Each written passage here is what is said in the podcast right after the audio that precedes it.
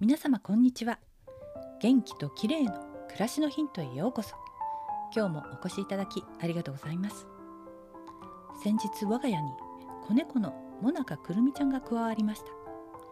環境が変わって緊張していたくるみちゃんですが4日目の今日はやっと落ち着いたのか手足を伸ばして弓なりになって寝ていました。今日はくるみちゃんのお話です。生後2ヶ月のくるみちゃんは本当にまだ小さくて今 700g あるかないかぐらいです。くるみちゃんは人懐っこくてすぐに近寄ってきてスリスリしますがとりあえず何でもクンクンと匂いを嗅いで確認します。トイレは唯一自分の匂いがするためか初日はトイレにばかりいました。音にはビビリで我が家の生活音にいちいち驚いています。あとめったに泣かず泣く時も声が小さい気がします。慣れるまではケージの中が中心の生活で一日に数回ケージの外に出して遊ばせているんですが外に出すと興奮してものすごい勢いで走り回ります。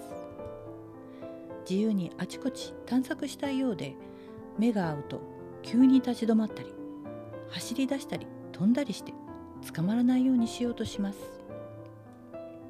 でもケージの中に入るとおとなしくするようにしつけられているようでとてもいい子です。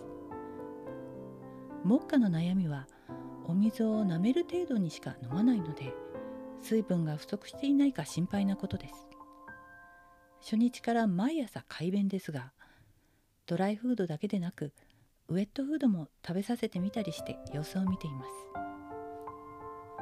あとは毛づくろいがまだうまくできないことです。子猫だから仕方ないんでしょうか。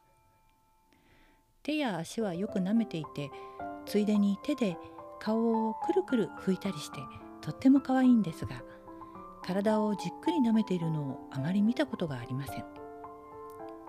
しょっちゅうトイレの中で転がっていることもあり私がコットンで体を拭いてあげているんですがどうなんでしょうか。そのうち上手に毛づくろいができるようになるんでしょうか。ちなみにグルーミングは獣医さん推奨モフワというグルーミングスプレーを購入してオーガニックコットンで体を拭いてあげています。成分はアルカリ電解水です。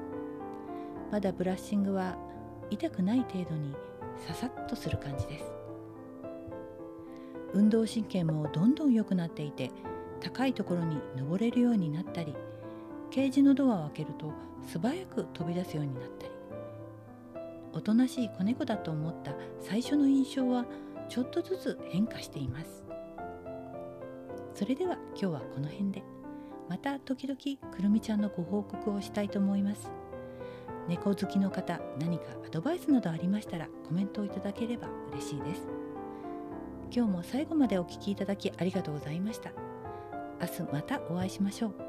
友吉ゆき子でした。